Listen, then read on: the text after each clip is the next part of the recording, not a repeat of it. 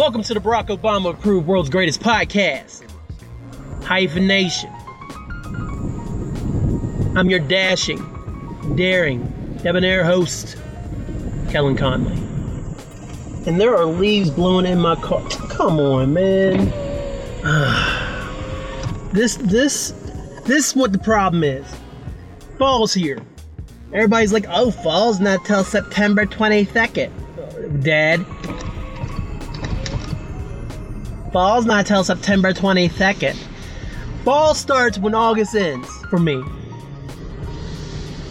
Stupid leaves are falling off the trees, falling in my car. I ain't got time for this shit. I wanted to be 80 all the time. And yes, I know I'm in the wrong place, but you can't help where you live sometimes. Dang, now it's like literally raining freaking leaves. I'm under siege from leaves. Yes, ladies and gentlemen, this is what you tune in for. This is truly the world's greatest podcast. So I'm pulling up away from the trees. Man. Leave me alone, trees. Y'all are annoying. Okay. There we go. Anyhoozle. None of that's settled. And I'm not under fire anymore. Like, there's literally little yellow leaves. And it fell in my car. Because I got the windows down. Because the temperature's still nice. Morgantown weather report. It's nice. It's partly cloudy. For all those who've been waiting, these precious seconds that we've been together, it's partly cloudy, guys. Very nice day. Very nice, air quotes, summer day. But for me, once September's here, it's all downhill from here. September comes, it peaks back up in January for my birthday, and then it's just all back downhill again until April. I'm sorry. I'm a warm weather dude, man. I am what I am. This episode's brought to you by McDonald's Coffee. Shout out to McDonald's Coffee. Only $1. Can't beat that. I'm actually going to have 2 cups today because your boy had a late shift. Late shift. Oh, that was bad. Anyway. Hyphenation is always brought to you by Hyphen Podcast Group, a Morgantown, West Virginia-based podcast collective bringing great podcasts to the people. Hyphenpodcastgroup.com. Cheer. Also brought to you by the marcrob.wordpress.com. That's Mark Rob, written by my semi-regular co-host. He's your friend, my friend, Marcus Show and Mad Love Robinson. He just put up a scathing takedown of one Sean Corey Carter. And I'm not even going to say it because I've been announcing stuff on this pod about, oh, this is coming up. And then 2 of those things have now disappeared. But yeah, if you go to the markrob.wordpress.com right now, read his, it's the 3rd in the series called When Rappers Aren't Heroes. The first one was about Lil Wayne and his racism doesn't exist comments. The second one was about Kanye and his slavery was a choice thing. And now we've arrived with Jay-Z being the next contestant on the summer jam screen, as he put it. It is a very, very, very, very good read. I recommend it. I know what I said on 108, but I still recommend it. And hopefully more on this topic later. Okay. Damn. That's what I get for talking with my aunts. So, I canceled on Mark Muscat last week. I was like, hey Mark, got some things going on. Do you mind moving it to another day? And so we agreed on Sunday. He's like, yeah, that'll work. I'm like, alright, cool. Sunday, he's like, oh, I gotta cancel. Got some things coming up. So, I'm perfectly fine with that. I'm rescheduling Mr. Muscat for another time. Hopefully soon. He says he's gonna get back to me, and we'll figure it out. So Mark's episode is on the back burner officially. Okay? Cake, cupcake. Then my semi-regular co-host and I were talking on Sunday. Sunday was not a good day as far as Hyphenation plan collaborations. We were talking and he's like about Jay-Z thing because he releases Jay-Z column piece on Monday. We were talking on Labor Day and he's like, I was like, blah blah blah, we gotta get together, we'll let's talk about your views on this when we do the Jay-Z 10 year anniversary Blueprint 3 and Jay-Z 20 year anniversary of Volume 3 episode. And he's like, it ain't gonna be any good because I don't really feel like listening to this fool's music. So I'm like, oh, okay. So rather than me try to force Marcus to sit through an episode that he really doesn't want to partake in as far as musically, I will now be bringing you the Jay-Z episode solo, Volume 3 and Blueprint 3. Unless by some weird happening, I get another co-host. But more than likely, that will just be a solo episode with me going through 2009's Blueprint 3 and 1999's Volume 3, Life and Times of S. Carter or Life and Times of Sean Carter. Okay. I'm okay with it though. Maybe Marcus will change his mind by the time I record it, because it's going to get recorded. So maybe he'll be like, you know what? I can't stand this guy right now, but you know what? I really want to listen to There's Been a Murder. I doubt it though, but I'm going to still do it. Okay. Now that's cleaned up. I do want to make a little statement about Hyphen Podcast Group. I'm going to be switching up the way that we promote things. Well, I promote things just a little bit.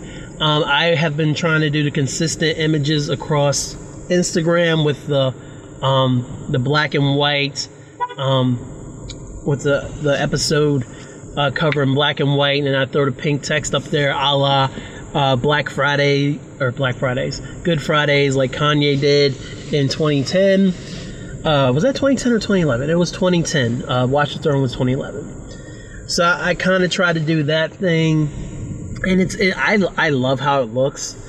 Problem is I can't do it on my phone, so there has been a few days where I'm a couple days behind posting images for new episodes because I literally need my Paint.net program on my computer in order to literally change the background, change this image to black and white, and then lower the opacity to 75. And then I put the text up. That's all it takes.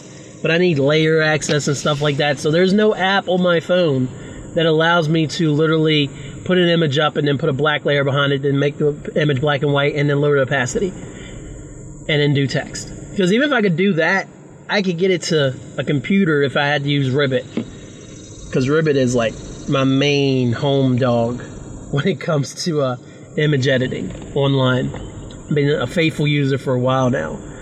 They even gave me premium for a couple months, and that was cool. But yeah, here's a recommendation for you. If you're in a pinch and you need a powerful online image editor, what little green bug, get out of my car. Yeah, there you go.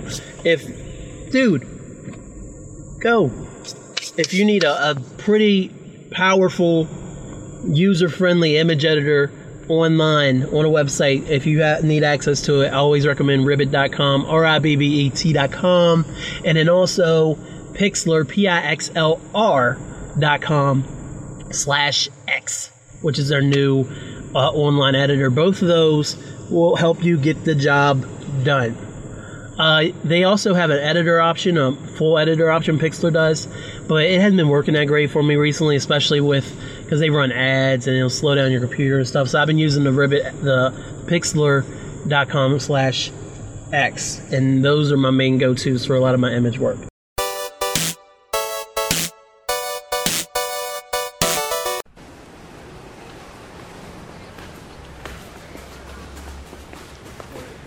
see it out of the corner of your eye, at the end of an alleyway that didn't exist before. The light seems to flicker and threatens to sputter out. It's a theater, and there's only one film playing. You don't recognize the title, although it stirs something in your mind. Welcome to the Mirage, the theater of movies that do not exist. Cinematic Mirage is a podcast exclusive to the Domicile of Dread Patreon about films that were greenlit that never made it to the silver screen. Join Thomas DJ as he explores how the projects came together, why they stopped production, and what they may have been about. It's free to all patrons at the $5 a month level or more. To learn more and to sign up, go to patreon.com/DJ's Domicile of Dread. Cinematic Mirage. A seat's waiting for you.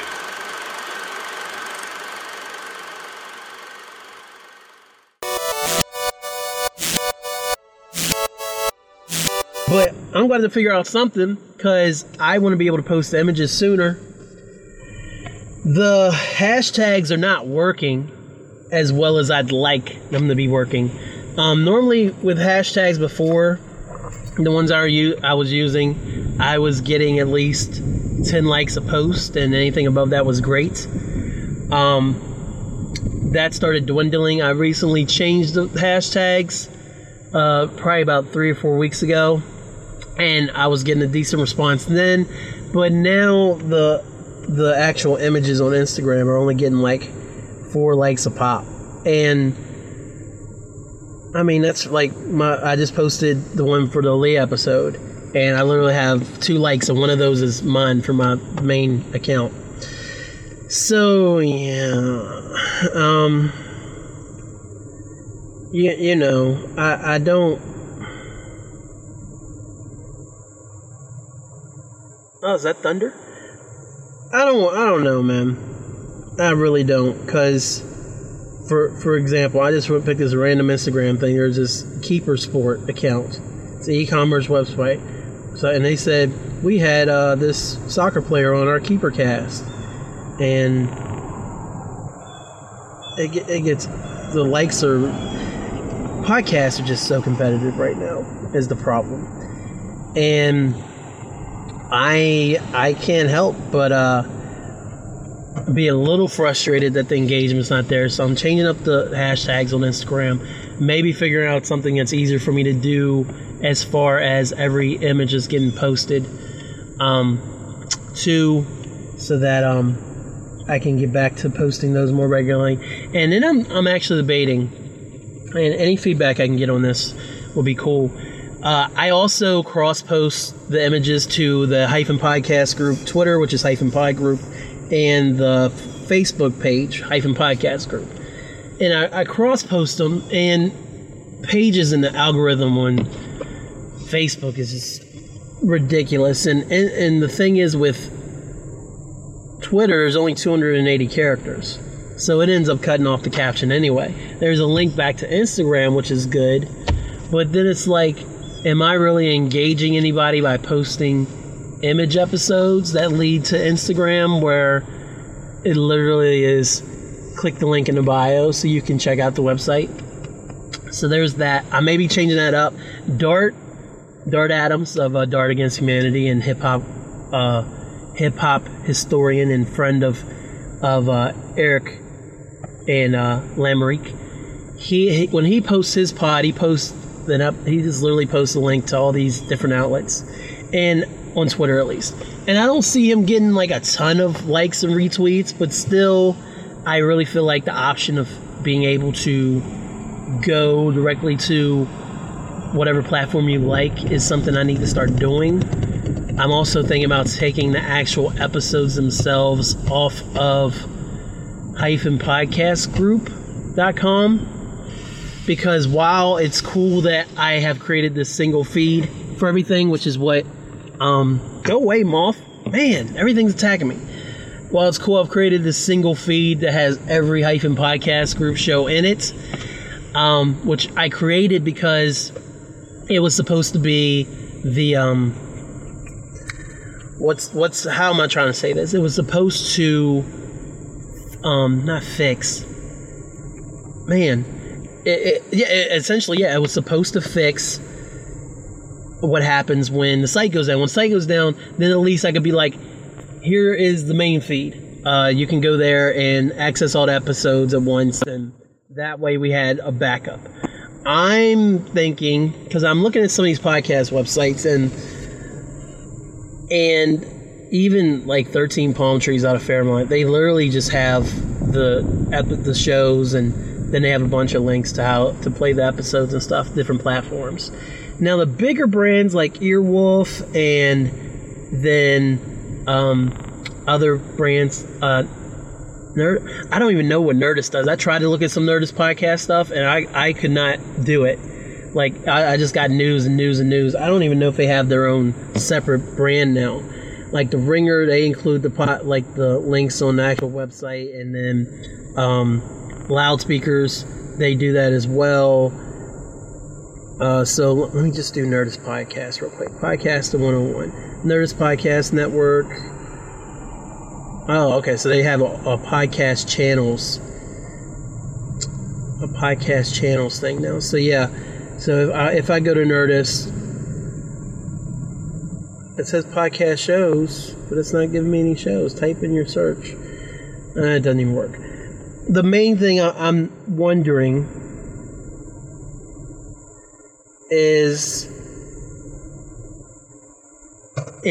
by having Hyphen Podcast Group literally have every single show on it, am I doing anybody... Are people really checking a website like that, you know? Because Marcus has always asked me, like, what if we drive the traffic one direction? And I was like, I do drive it one direction to hyphenpodcastgroup.com, but here's something that is very relevant. I said it like elephant. Very, really relevant. Something that's really relevant in 2019. And funny thing, me and Marcus have a whole... outtake of us talking about how people don't go to websites anymore. And maybe I'll throw this at the end of this episode so you can hear that little discussion. But they literally don't. Where they have their big brands and stuff, but people are so phone oriented that everything has an app. And I mean, obviously then the idea is like, oh well, why don't you just create a Hyphen Podcast Group app? Good idea. Who's going to make it? Because I can't do it. I can code HTML. I am a old school coder. I can barely code HTML5. I taught myself how to HTML from when I got during my rap battle board days when I used to run around on Easy Board. Easy Board would let you use HTML to make changes to the site and stuff. That's how I started learning HTML. And then I got into fan fiction. And then in fan fiction, I started Marvel Anthology and DC Anthology. I was literally taking other people's code and stealing it from my site. And then eventually that went off into me learning how to do my own stuff. So I can make you a dope-ass looking site that would be fire in 2003. But anything else, you know, it's pretty hit or miss. Never learned CSS, so... That's cascading style sheets for you bastards. So yeah, if I was able to create a Hyphen Podcast Group app, that would obviously be the way. But when there's all these other free apps already, your Apple Music or Apple Podcasts, your Radio Publics, your Stitchers, your Google Podcast, your Spotify's, all and Google Play Music. Anthony still uses that. When you have all these other platforms, there has to be another way to, especially when you're a small little, I barely want to call it a startup, a small idea like we have at Hyphen Podcast Group, you don't want to overstep, you know, and you don't have the money to spend or the resources to spend to create an app or anything else. So I'm going to start trying to drive the traffic not so much away from Hyphen Podcast Group, but you know, when I'm going to start figuring out a way to, when these episodes drop, that literally I just have to copy and paste something, send it out to the social medias with an episode image if there is one, or at least the episode logo, because just a real quick look at Dart stuff, and this is why I love my podcast. I had no plans on talking this much about all this hyphenation stuff and hyphen podcast group stuff, but this is what happens when you're the editor-in-chief. So let's check out my man Dart here. Now, Dart literally doesn't sleep, and he tweets all day, and I don't know if he is in season, because I know when I was listening to Dart Against Humanity in the beginning, he always said he wanted to do seasons of a show and then take time off. He may have just wrapped his third season of Dart Against Humanity, so I'm just kind of rolling to see when the last time he posted anything about Dart Against Humanity was. He has another Twitter account too that he normally posted on. I don't know if I could be. Can't remember the name off the top of my head. Let me do Producers I Know. Here we go. So 4 days ago, Producers I Know. He posted Anchor, Apple Podcasts, Google Podcasts, Google Play, Spotify, iHeartRadio, and Stitcher. Then he just put the show logo, Dart Against Humanity. 2 retweets and 2 likes. This is on August 31st. And then all he did was on each of these, I'm trying to see if he did literal links to the episodes themselves, or if he was just linking to, I believe my man is he's linking directly to the main show feed. That's all he's doing. And this is something that I think I want to start doing, because I feel like if people at least see the links, then they have their options, and then we go from there. And then just make Hyphen Podcast Group just, these are shows. This is what the show's about. Here's your links. And then, I guess the only thing else to do would be to feature the Facebook page and the Twitter page predominantly and the IG, because I believe there's plugins that show all those things, to show where things are popping off social media wise and kind of keep you up to date. I don't know. I got a vision for it. We'll see. The HTML may have to come back out, because literally I don't know. I don't know. Like, other than the older shows, which is all pre-hyphenation, there's not a lot of reason for me. I just want to see what happens, you know? And that way, if the site goes down, it's not going to matter. The gigantic feed that I've built would go away, but then I'm not taking away from anything. So I'm going to wrap this up, because I could keep talking about this forever, apparently. But I do want to send a special shout out to It's Like a Podcast or whatever, because they are 24th on the Apple Podcast charts for animation and manga. Is it manga or manga? Manga, animation, manga. They're 24th. That's right. That's the highest that any hyphenation show, hyphen podcast group show's ever charted. I'm super pumped for them, man. Shout out to Eric and Lamb and Level Ground and Eric Rivas was just on the show, and Kayan and Kit Kat Chinetti and Everyday Rogue and Everyday Olive and Nancy Lamarique and your girl Franny. And Franny, and true Franny. Shit, I hope y'all listen to this. I'm supposed to be talking to her about some things. Franny, shout out to her. Obvious Nonsense. Shout out to the whole Alapal family. 100 is coming up very soon, and they're 24th, man. I'm super proud of them. So I'm just going to go ahead and throw out this other recommendation. New podcast has just come out. It is called Swordcast. And it is by 2 gentlemen who Eric personally knows. One is a dope-ass producer. No. Stop. Well, that's them actually talking there. Wait, Swordcast. Can I go to the page? Go to the podcast. Here we go. Yeah, Swordcast. Swordcast, hashtag the Swordcast is a pod where we geek out about anime, video games, comics, pro wrestling, Star Wars films, martial arts, TV shows, sports, anything else that fits under our umbrella. Explored from the lens of a Detroit-bred black and brown artist navigating a hip-hop space. Episodes on Tuesdays. Stay tuned. And it's by a novelist who actually, I haven't checked out his music, but he apparently is a rapper who's doing very well for himself. And Hiro, who is a producer, who actually does the, who has been doing the Alapal intros for a while, the instrumentals. I really want that girl boy beat. I haven't come up with the money yet, but we talked. And then he actually, some of the beds that you hear on like Lemon on the Edge, like the intro of that, and then the music that plays underneath Aaliyah's Hyphenation ad, that's Hiro too. So yeah, all of that. Am I saying, is it Hiro or Hiro? Shit. Now I feel like an asshole because I'm calling him Hiro. I think it's Hiro. Hiro. I'm sorry. Fuck. Just listen to Swordcast. Ah, oh, man. So now that all that's out the way, let me clean out my spam folder, my spam that I've just gotten emailed. So let me do that real quick. Spam. Yes, I did change my password.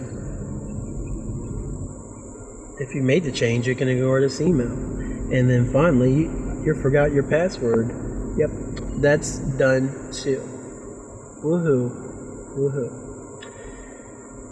So who's ready to get into the Stranger Things 3? I know I am. Boy, oh boy. So, released on July the 4th, 2019, 8 episodes of Stranger Things, the third season, the third part, came at our faces. And I probably said it like that because I was listening to Aisha Tyler and Girl on Guy while I mowed last night. And funny thing, they did, Stranger Things did 9 episodes in, oh, it doesn't matter, never mind. They did 9 episodes of season 2 and 8 episodes of season 1. I thought maybe they were like doing 10, 9, like kind of getting shorter as we go along. Nope. Anyway, one more recommendation, listen to Aisha Tyler's podcast, Girl on Guy. It's since been stopped for about 3 years now, but she had a wonderful conversation with Tay Diggs on an episode, and I was highly impressed by just the whole thing. So I'm just going to see real quick. I don't even know if you can listen to it without, because everything's behind a paywall anymore. Actually, it is on YouTube. Chia. So I'm actually going to get my recommendation on in real life. This is Girl on Guy.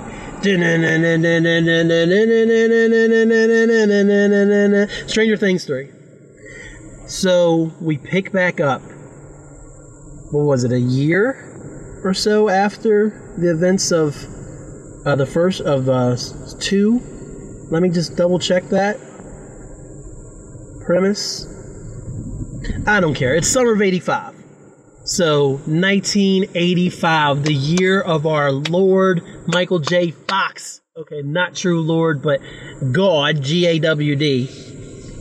In fact, Back to the Future is playing at one of the places that the crew frequents in Stranger Things 3, and that crew would be our heroes, Mike Wheeler, Dustin Henderson, Lucas Sinclair, and Will Byers. Yes, I'm looking because I don't want to be like, that kid, the one with no teeth, this other kid, this one. Like I said, I didn't want to do that. So, hi, guy. World's Greatest Podcast in Progress. Walk your dogs.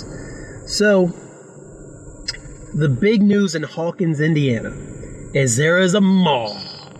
And it's a big deal because Hawkins, Indiana is a small town thing.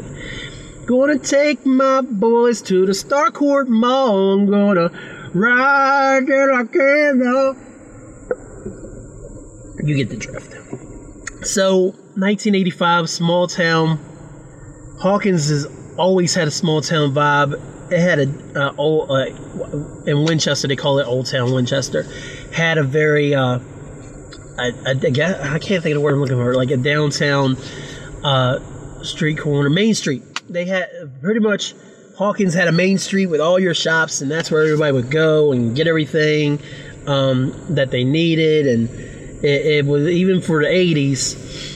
I mean, this is what happened in the 80s, like coming out of the 70s and 80s, like the small town still had those mom and pop shops. And then as big town America came to smaller towns, the mall started moving in. So literally, the mall has arrived. Starcourt Mall, awesome name, at Hawkins. And it's putting all the other stores out of business. Like, Joyce's store, who is Will's mom, has no business at all. Like, literally, she's standing around talking to Hopper all day. I think that she literally, when she's in the shop, which wasn't that much this season, I think only one person came to see her that wasn't Hopper. So, there's that. The kids are hella excited about the mall. When we first see our guys, we don't see Dustin. Dustin is coming back from, he went to, what do they call it? Slumber camp? I don't even think that's right. Let's see. Dustin returns from summer science camp. There we go. Mike and Lucas and, yeah, she didn't, yeah, she had never been in the mall. So Lucas, Mike, and Will, they sneak into the movies thanks to best friend by default, Steve. Yes, Steve. One of my favorite characters, one of the best character arcs in the series. Why is my man Steve Harrington right there? Yeah, Steve works at this ice cream parlor. He works with this lovely lady who happens to be Ethan Hawke's kid, Maya Hawke, Robin, at this ice cream shop. I'm trying to see if I can see the ice cream shop name. Doesn't really matter, but Scoops Ahoy. Damn, that thing's coming back to me. I'm on a roll. I feel like Miley Cyrus, man. I feel like, let's see if I remember her name. Ashley O. And Black Mirror. Man, it's going to be a good day. I didn't look at any of that. But yeah, he works at Scoops Ahoy with his new coworker Robin, and so he's helping the boys sneak into the mall so they can go to movies, and that's essentially how our story begins. So I'm going to try to wing this as much as possible because I really want to just talk to you about the show as a whole and not recap every single thing, because obviously Stranger Things is a huge deal. It's been a huge deal for several years. I believe it first premiered in 16, Stranger Things 2 came out in 17. They took last year off, and now this is them coming back for the third season. And if I'm correct, I believe there's only two more seasons left of Stranger Things. So we're going to get a Stranger Things 4 and 5 before it's all said and done.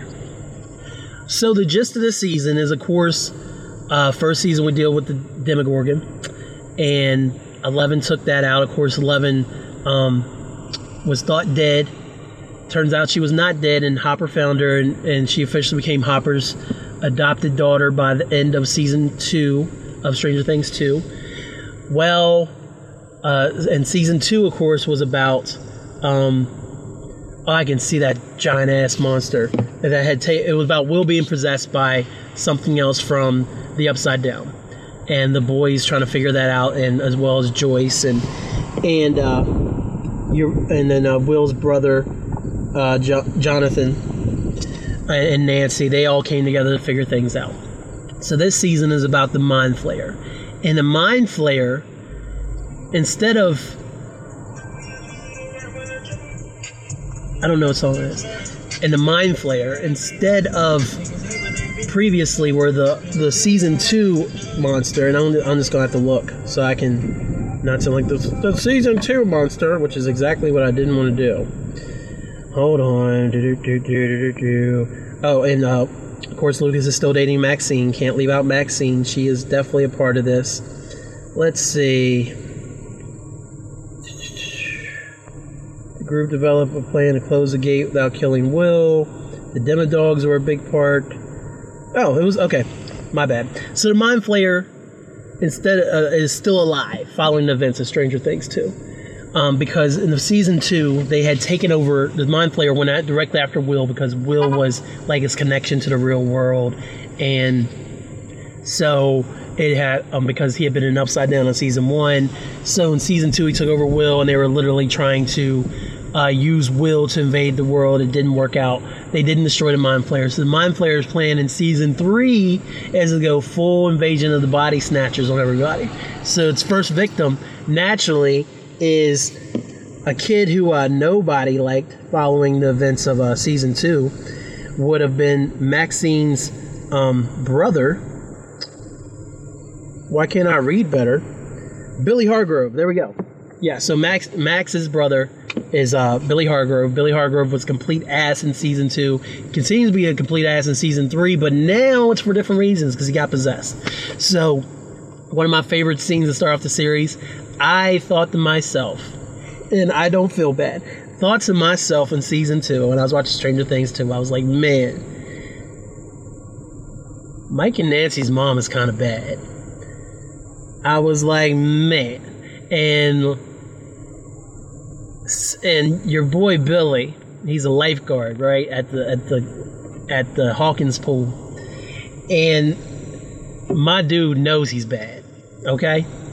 And all the older ladies, if you want to use the term MILF, you can. I'm not going to, but all the older ladies, let's say late 30s, mid 40s, ladies who hang out at the pool in the summer because there's nothing else to do in Hawkins and it's hot as F. They're checking your man out, you know? Steve takes a keen interest in Mike and Nancy's mother. He even goes so far to proposition her, saying if she meets him at a pool at this motel, he will give her private swim lessons. And I gotta say, I'm not proud of it, but I was like, yo, I really want him to knock that down. Can you imagine the implications of the season? Because obviously Billy got possessed by the Mind Flayer. He was the main antagonist throughout the series, the season. As more people got possessed by the Mind Flayer eventually became this even giant monster. But always Billy was like the main conductor of the Mind Flayer, you know, until the Mind Flayer took on its form and became this gigantic monster in like the last 2 or 3 episodes. And also, the Mind Flayer came to the main reality, because before it was only in the Upside Down, I think, because the Demodogs were around, but the Mind Flayer was only like existed in Will's mind. He could see it, but it actually was able to take form in reality in this season. So. Yeah, I was like, man, I hope Billy knocks that down. But Mike's mom turned it down. I didn't realize I was Mike's mom at first until I literally saw Mike, and she's getting ready to leave to go meet Billy. And then she looked over at Mike's dad, and he had the youngest kid sleeping on him. And then she called him and said she couldn't make it. Then, of course, Billy gets in a wreck, which ends up getting him being possessed by the Mind Flayer. But this season has several things going on, man. Hopper is trying to get with Joyce. Of course, Joyce is still upset about your hero, my hero, Bob Newby's unfortunate death of the Demodogs. He sacrificed himself so that Joyce and Hopper could get away in Season 2. The kids may have been there as well. At that point, I don't remember. But Bob sacrificed himself for the greater good of... the greater good and to save Joyce. So she's still trying to get over that. Hopper is like... I want to take you on a date. And Joyce is just not feeling it. Then strange things start happening. Haha, pun intended. Magnets start not... Like, all the magnets in Joyce's house get demagnetized. And same thing in the stores. So Joyce, who's seen some shit, starts getting paranoid and goes and sees the boys' teacher, whose name is escaping me. I'm going to try to see if I can find his name, because it became a real problem for Hopper. Mr. Clark, Scott Clark, because Hopper's like, oh, you were hanging out with Scott while I was sitting at that restaurant waiting on you, blah, blah, blah, because Joyce was just so focused on something's going on. Will kept feeling like something's going on, but nobody was taking the time to hang on him because Lucas was with Max, and Mike was with Eleven, and Mike and Eleven were the perfect caricatures of young teenagers in love, because all they did all see, like, up until when shit started getting bad. So, like, the first 2 episodes or so before Mike lied to Eleven, pissed her off, and then she dumped his ass, and she literally said that. Like, they were just call me, I'll see you every day. That's all they did, man.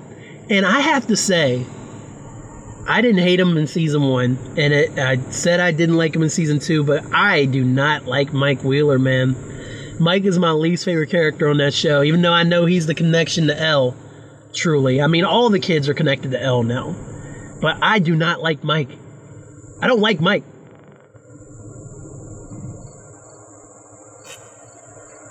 Anyway, strange things start happening. Joyce talks to Scott and kind of starts piecing things together on her side.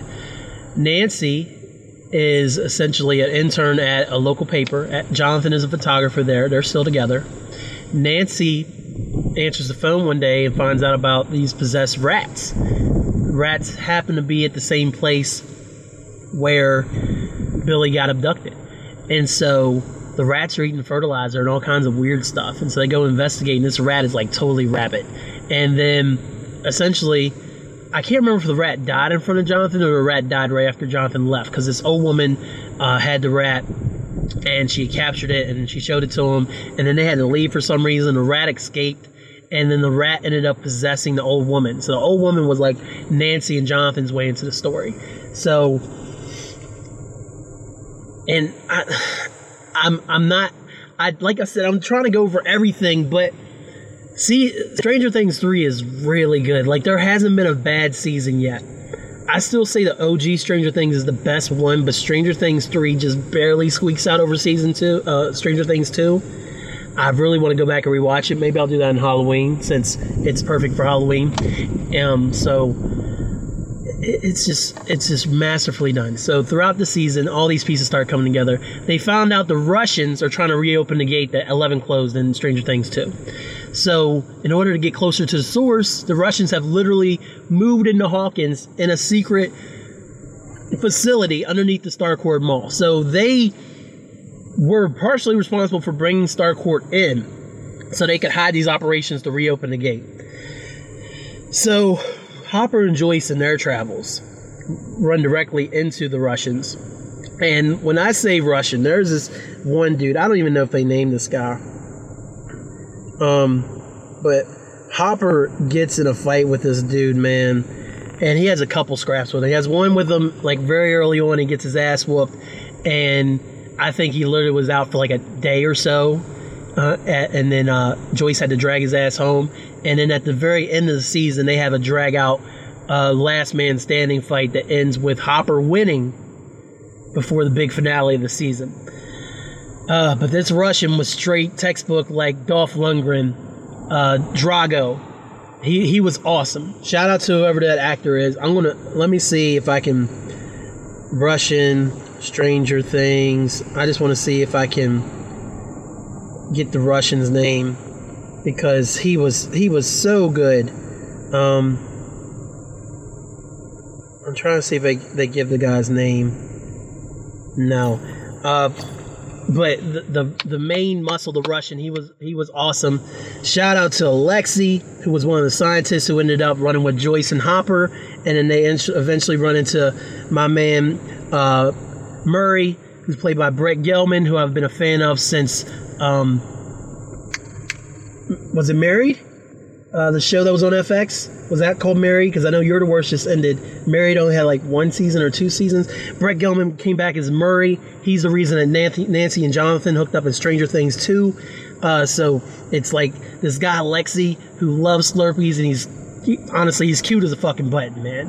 And he ends up dying. Spoilers. If you didn't think I was going to spoil this shit, spoilers. He ends up dying after you come to care for him a lot. It was the Russian caught up with him, the badass Russian. Maybe his name Grigori? Maybe? I don't know. I don't know. But what was I saying? So Murray, Alexei's a Russian. So essentially all these working parts. So you have the main three boys, and of course Dustin comes back from camp, and Dustin ends up working with Steve and Robin to try to decipher this message that Dustin picked up on his radio. Is supposed to let him talk to his girlfriend, and yes, he actually does have a girlfriend, all the way across the country, and they pick up this Russian stuff. So Steve and Robin and Dustin are trying to decipher that, and then Will and Will is mad at Lucas and Mike because they're interested in girls and he just wants to play D&D and they're growing up. And there's even a comment that Mike says about him not liking girls, and I don't know whether that's to take it that he literally doesn't like girls or if he's just not there yet, because literally he had a huge chunk of his childhood taken away from him when he was captured in the Upside Down. So there was that plot going on. Eleven and Max were bonding. And then, of course, everything's going on with Billy and slowly taking over more people, the townspeople of Hawkins. And then you have Joyce and Hopper and Alexei and Murray running around, running from the Russians, trying to figure out how to stop the Russians. And then it all comes together in a beautiful way where all the groups meet up. The monster's loose, is chasing everybody. Eleven is hurt, trying her damnedest to keep everybody safe. They have this huge battle at Starcourt Mall, and they literally call the episode Battle Starcourt. And what ends up happening in the season, Lucas's little sister Erica was the one who got Dustin and Steve and Robin into the secret Russian laboratory. So they infiltrated it, but then they were stuck there for a while, but then they all were able to escape. So they came together with Will and Eleven and Max and Mike and Lucas, who had been fighting Billy, and because they were pretty sure that was involving the Mind Flayers, so they were dealing with that. And then Hopper and Joyce and Murray and Alexei, I don't know if Alexei was there, they all come back together. I think Alexei had been killed at that point. All come together, realize the Mind Flayer is coming to this reality and they need to figure out a way to stop it. So Joyce and Hopper and Murray infiltrate the Russian base to try to stop them from reopening the gate, which to get them to close the gate again. The boys are on their own to fight the Mind Flayer, essentially. Steve and Robin help as well. Erica's now involved in their adventure. I didn't like Erica at first, which is Lucas's little sister again. She didn't really do much for me, but she had some funny lines, but they redeemed her character because she literally was just being there, being the annoying little sister. But as you go along, you realize that she's just as nerdy as the rest of the crew is, and she fits in. And as cool as she thinks that she is and above some of the stuff that her brother's into, the turn that she ends up just being able to join this misfit crew of people who've experienced this supernatural event. I thought that was really cool for her character. Somehow, some way, Eleven is able to reach Steve enough because she was able to go into the Upside Down and see Steve's memories.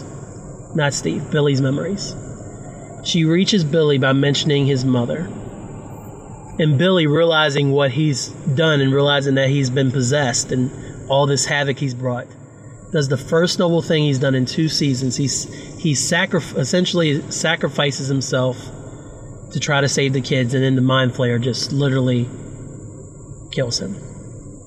So Billy's gone.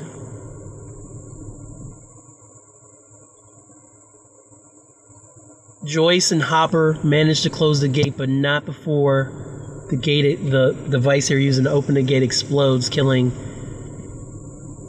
Hopper. Joyce was behind protective glass. Joyce and Murray escape. So Hopper's dead. Eleven, in one last show of badassery, puts the Mind Flayer down. And I don't remember if that coincided with the gate or if that was completely separate. That let me just check real quick, because I do have it right here. So Hopper throws Grigori. Oh, it is Grigori into the machine, cause it go haywire, block his exit. Hopper nods at Joyce, trigger to shutdown. Oh, the Mind Flayer. Yeah, when Hopper destroys the device, then that instantly kills. When Hopper destroys the device, that kills the Mind Flayer. Eleven's powers have disappeared. They make mention of her having to recharge. Yeah, Andrei Ivchenko. I know I'm saying it right. Ivchenko. Andrei Ivchenko played Grigori. Loved him. He was excellent as the big bad Russian.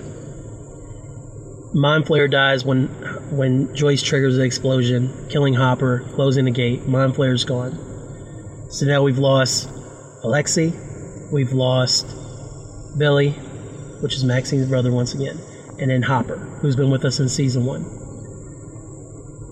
Joyce and Hopper kind of came to the conclusion that once they got out, they were going to finally have a real date. Joyce was finally ready to allow herself to move on and love again, and then Hopper was taken away. So 2 seasons in a row, Joyce had to deal with an extreme loss. Bob Newby and then Jim Hopper, gone. Eleven's powers are gone. One big thing that Hopper had a problem with all season was how close Mike and Eleven were, because he felt like he was losing his little girl. Hopper had written Eleven essentially a letter, because he had tried to talk to Joyce about how he should talk to Mike and Eleven about how much time they're spending together. Of course, in true Hopper fashion, he said, fuck that, didn't go with what they had planned out, and then just yelled at Mike and screamed at him, which caused Mike to end up lying to Eleven early on. Joyce had been looking into moving from Hawkins because of after the events of Stranger Things 1 and Stranger Things 2. It's like, and after Bob died, it's like, why stay in Hawkins? Let's move and get a fresh start for, I'm guessing Jonathan went. I mean, Jonathan's graduated. So I think Jonathan went, but Will and Joyce definitely went. So at the end of the series, we find out that Joyce does indeed move after Hopper's death, and everybody's packing up. Eleven reads Hopper's last letter to her, which, of course, for me, with parent triggers and mother triggers, that sets everything off for me. It's really emotional, though, because it's probably one of the few... Hopper was able to write down what he couldn't say, and then getting to leave that for his little girl, it was really a beautiful thing to see. Mike and Eleven are... Eleven's not... Oh, wait! Hopper's gone. Eleven goes with Will and Joyce. Joyce is taking Eleven because her dad is gone now. And it's not like the Wheelers can take Eleven. It's not like the Wheelers know anything about Eleven. Dumbest parents ever.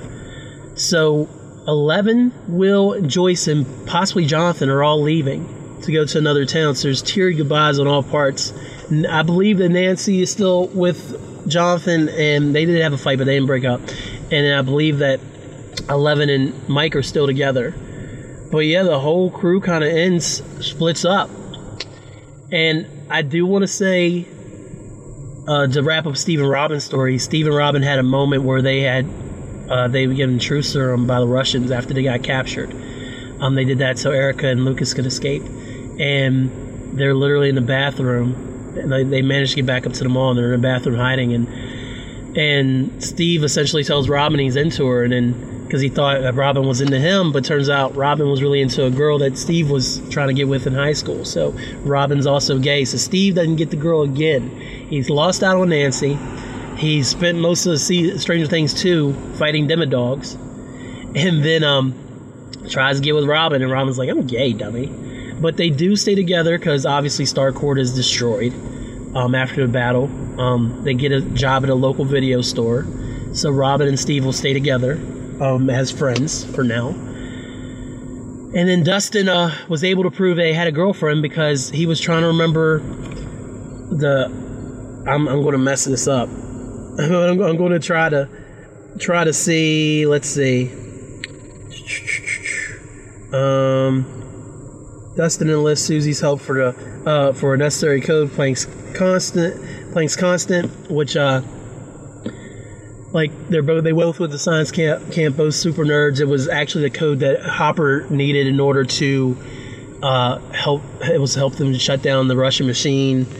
And Dustin didn't know, like you had knew Susie, his girlfriend from across the states, came through, and in order for her to tell him the answer, made him sing the theme to Never Ending Story.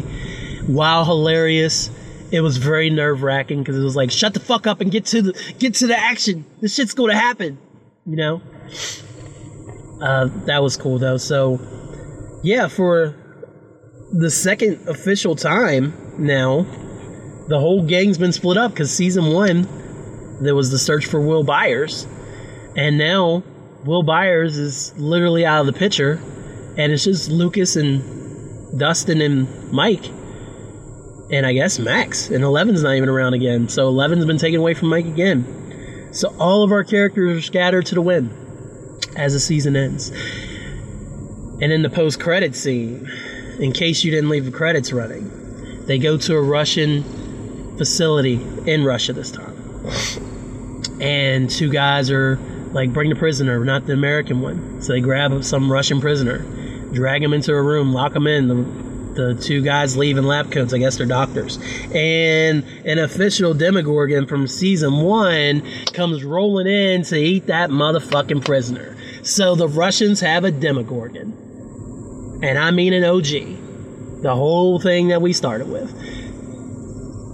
Oh, and Hopper might be that American prisoner. We don't know yet. We shall see. I'm going to see if it says how much time. Nah. And that's how Stranger Things 3 ends. I loved it.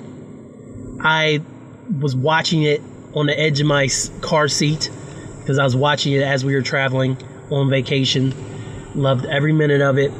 I plan on revisiting it in October. Last recommendation is Stranger Things 3. Even if you haven't picked it up for any reason, I don't really know, I'm not into sci-fi and all this other stuff that people say and it's too scary. Even if for some reason you want to be that guy that started season 3, do it. Or that guy or gal, do it, because you'll start ripping through these episodes. This series is so good. It's so well done, and seeing all the kids' growth and seeing these characters' story arcs go along, it's one of my favorite shows, and they haven't dropped the ball yet. So Stranger Things 3, I can't recommend it enough. Love season 3. And I'm going to drink some more coffee.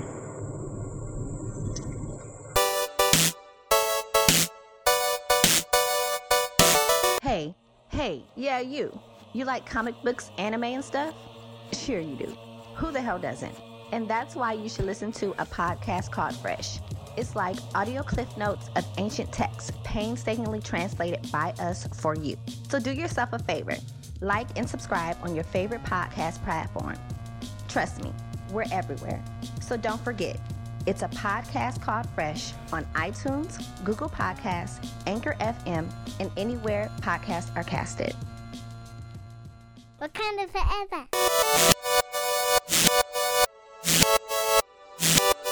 Now.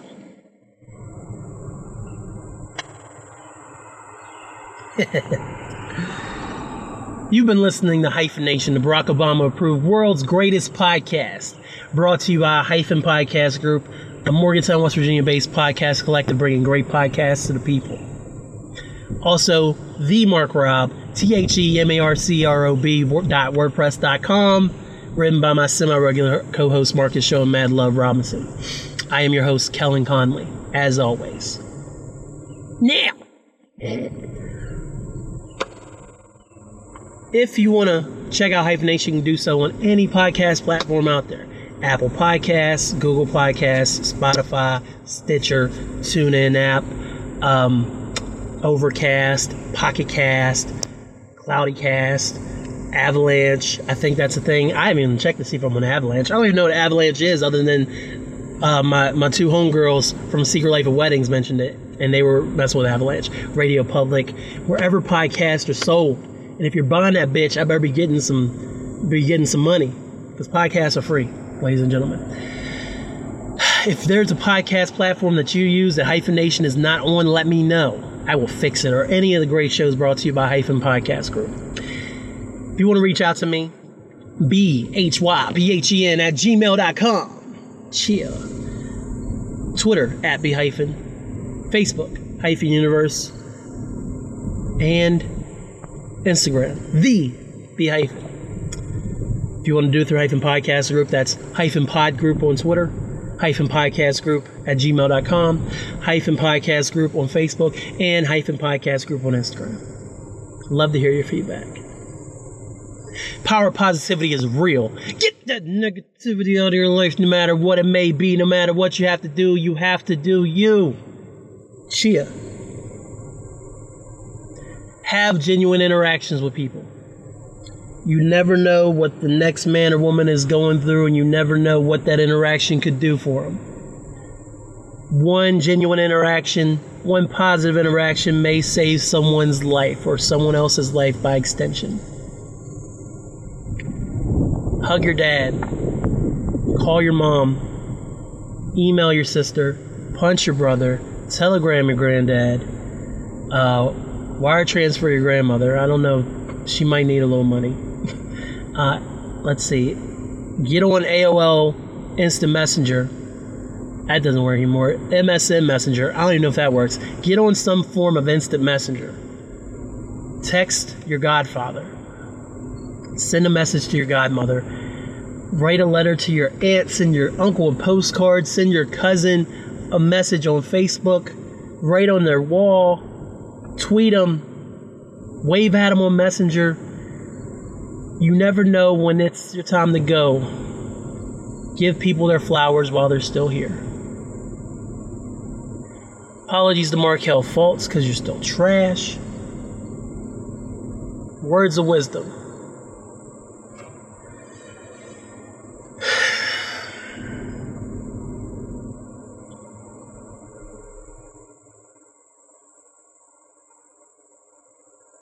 Don't let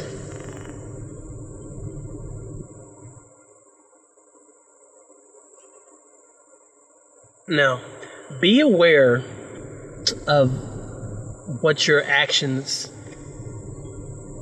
do to people and the ramifications they have on people. Because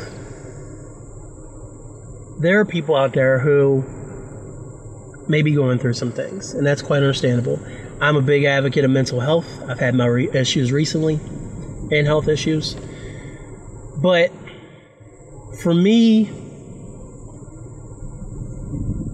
being aware of what your actions have and effects have on other people is important, because you may have made, like, say, I'm trying not to use examples because if they happen to listen to this, they're going to know I'm talking about them, but you may have thought for, I don't know, the last 7 years that you were going one direction with something, and then by extension your significant other is with you on this ride, and then over the course of a year, 6 months, 18 months, you feel things starting to change.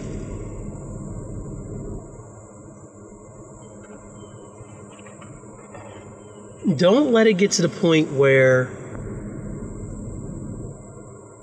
when you finally admit what's going on with you and the things that have changed for you, when you admit it to your significant other or even to, I don't know, say a business partner or a friend, when you admit things have changed in certain aspects that you are closely entwined in, don't let it be at a point where you've left this other person completely stuck without having an option to change course easily. That's not fair. Even with there being issues that you're dealing with and you making them aware of said issues, like I said, whether it's a friend, whether it's a spouse, whether it's a coworker, whether it's a family member, if this person has been there with you throughout this ride and has been supportive of you with whatever you had going on, if you're not being completely truthful, you're putting them in a rock and a hard space, and it looks like you're very selfish. Rock and a hard place. Because while you were aware enough and cognizant enough to explain that you were having things going on, by not being totally transparent, it was almost like you were still lying to them, if that makes sense. Try to be as transparent with people as possible. Now, say there's a surprise party for somebody. Don't be like, hey, how are you? I'm great, and you have a surprise party at 97. No. But say you have a coworker and y'all are working close on this project, and it's like you know that you have some things come up and you've been working on this project a long time, but you got another job offer and you're going to take this job offer and you're going to leave them an X amount of time by themselves and have to replace you or figure out something to go on without you. You don't tell them 2 weeks before you leave. As soon as you're able to literally tell them or even give them the courtesy of like, hey, heads up, I'm probably going to take this other job. I'll probably only have 2 weeks left by the time that I talk to management and everything. But I wanted you to be prepared and start thinking about how you're going to adapt the situation. Another example. You have a friend who you've literally been friends for years. And I'm going to take this from my book. And then all of a sudden you start having mental health issues, so to speak, and said friend starts blaming themselves for the issues because they felt they weren't there enough for you, but then turns out there was a lot more going on than the other person had any clue about for years. You kind of have to, and in this case, that transparency was hard because of what it involved, but still, when it came out, it made sense as to why the friend was acting that way. If you have a spouse or boyfriend, girlfriend, who has literally upped their whole life from the place that they've lived for years and years and years to be with you and support you emotionally, financially, everything, while you pursue some goal of your own, and has agreed to put off your pending nuptials for these reasons. Don't keep them in the dark. Even if you say something's wrong and I'm going through this, you have to be like, and I'm also feeling like this. You have to say the rest of it. Because now said person is now stuck in this place that they don't live in. I mean, they live there, but I mean, they have no roots. You were the root. And now you've suddenly turned the world upside down. It's a weird word wisdom, but essentially what I'm trying to say is try to be as transparent as possible. Because if you do that, it at least gives people a fair warning of what could come down the road. And I understand if it's just too difficult to say sometimes, depending on the situation. But if you can be, just be transparent. That's the word of wisdom. All right, guys, this has been a full-ass episode without any breaks of Hyphenation. I'm your dashing, daring, debonair host, yada, yada, yada. Join me next time when we discuss something else. I don't know what it'll be. I'm not saying anything now. I'm not announcing nothing. I almost regret talking about that Kevin Smith episode now, as I feel like Lamb's going to be like, I don't want to do no fucking Kevin Smith episode. Who told you that? I know we've had that conversation, but you just never know. Appreciate everybody who listens to me. Each and every one of y'all mean the world to me that you take that time and hit play on your favorite podcast listening platform. You can get 112 episodes of Fire! Wherever you want it, wherever podcasts are given to you. Just make sure you do it. Till next time. I'm going to keep drinking this McDonald's coffee and take myself to work. Thanks, y'all.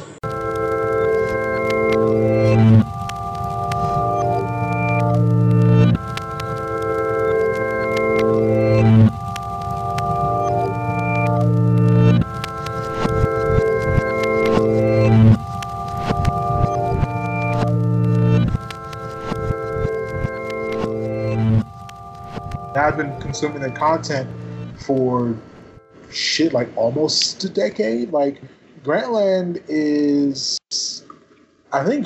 like what, 2013, 2012? Grantland would have been, yeah, Grantland would have been 8 this year. Yes, so I was still in fucking college, goddamn. Right. So, yeah, well, I was still in college then.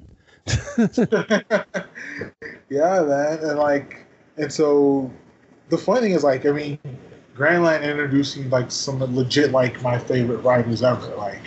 And the funny thing is, like, I even thought about, like, what would happen if I met, like Wesley Morris in person or, like, Rembert in person. Like, if I met, like, Wesley Morris, I probably would fan out. Like, I legit probably would fan out. Yeah. And so, if I, like, met, like, Bill Simmons, like, I'd be like, holy shit, like, it's him. He's, like, right fucking there. I would bust his balls. I know I would.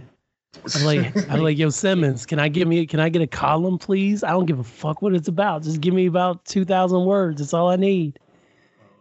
I know I would. Because, I think Grantland is better than what The Ringer is now. I think that I just think that Wesley Morris and Rembert and Shay and Bill and, like, the other, like, I think all the OGs from Grantland really set it apart. Network. Especially because they were, like, basically sort of the last ones to survive the blog era. But the only reason they really survived is because HBO is subsidizing The Ringer. Like, if it wasn't, like, I mean, that's legit all it is. And so it's HBO's money, and then also it's the income, like, from their advertising revenues from their podcasts. And so, like, they have, like, tons of written articles, but it's a lot of stuff that I don't honestly necessarily really care to read. Like, there's, like, articles, like, every now and then, like, I'm interested to read, and I think the art direction they have for the website and their posts is actually really, really cool. Like, it's really, really good and innovative. But I don't know, like, outside of the podcast network, do they have, like, writers with personality that you really want to be reading, like, every day? Like with Rembert, like, Rembert still writes for them, and I always read his shit. But, like, in Grantland, like, I remember, like, just going to Grantland.com. Like, I don't... Yeah. Like, I would just sit there for... Like, that was my routine, Like at work, I would just go to Grantland and just read everything. It did not matter. Yeah, and Bill making his hyper long ass columns, like, that shit didn't even matter back then. Like, it totally did. Like, now it's sort of like, I'm like, so I fuck with the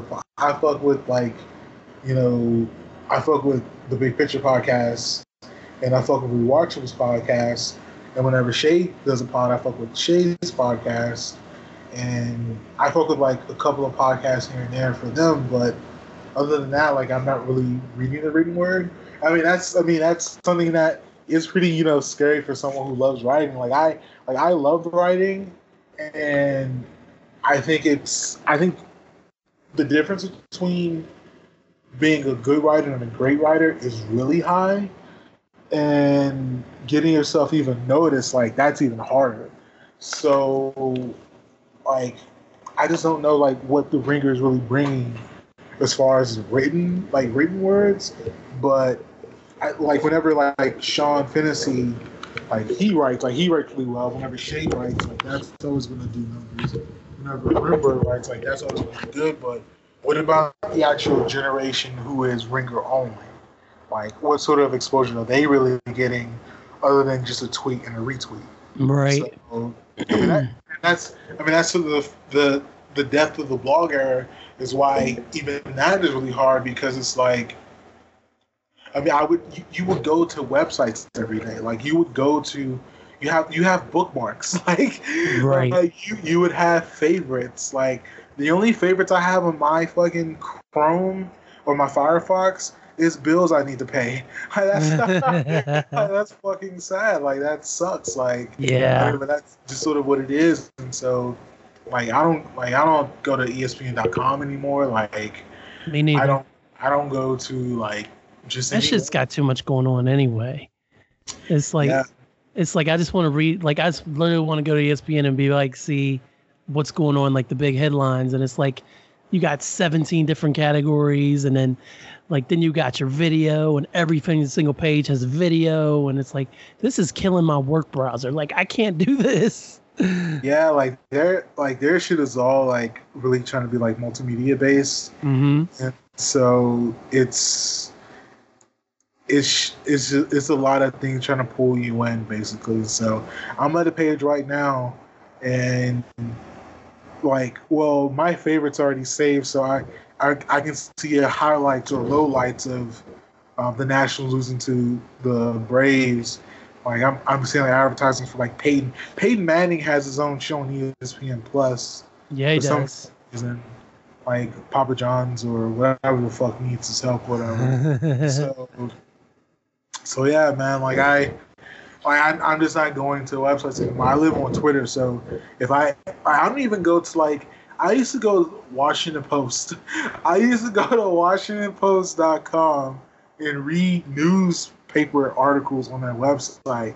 I don't do that anymore. Like they gotta tweet it. If I see it, I see it. If I don't, I don't. Like that's right. Like that's just sort of the death of the blogger. Like that's all that shit has like repercussions. For, like you're not just really going to places anymore. Like you're seeing specific things, and if you want to read it, you'll pick that thing. But you don't have allegiances to websites anymore. Like that shit's just dead now. Yeah, it's a rare breed where you like the only site that I even go to like that is Pajiba.com, and all they do is cover pop culture and like some politics, and they cover it with such a anti-Trump slant that I enjoy it. What they're called again? It's called Pajiba. It's PAJIBA.com. That's the only site that I feel like I haven't missed anything in years. And that's mostly because it comes in my RSS feeder. And even when it went down like a month ago, I still went back and read all that shit once they got their shit fixed. I literally was scrolling through their site, make sure I didn't miss anything. Because I just like the way that they do their content. So you follow them on Twitter, right? Yeah, follow them on Twitter. Okay. Let's see. I mean, yeah, like they have like I'm looking at their Twitter feed now. Like it is a bunch of articles that they have. So yeah, I'll follow them on the strength of your recommendation. I'll give them a try. Cool. I think you'll enjoy it. Cool, man. Who's Dustin Rawley's? For Pajiba, do you know who that is? He's the editor in chief. Okay, so he tweets from their account. Yes. Okay. Yeah, he's the founder. You better wake up. I'm the yawner on this podcast, not you. Thanks for listening. Don't forget to subscribe and comment. This has been a Hyphen Podcast Network production. They're the bestest. I'm getting paid at exposure.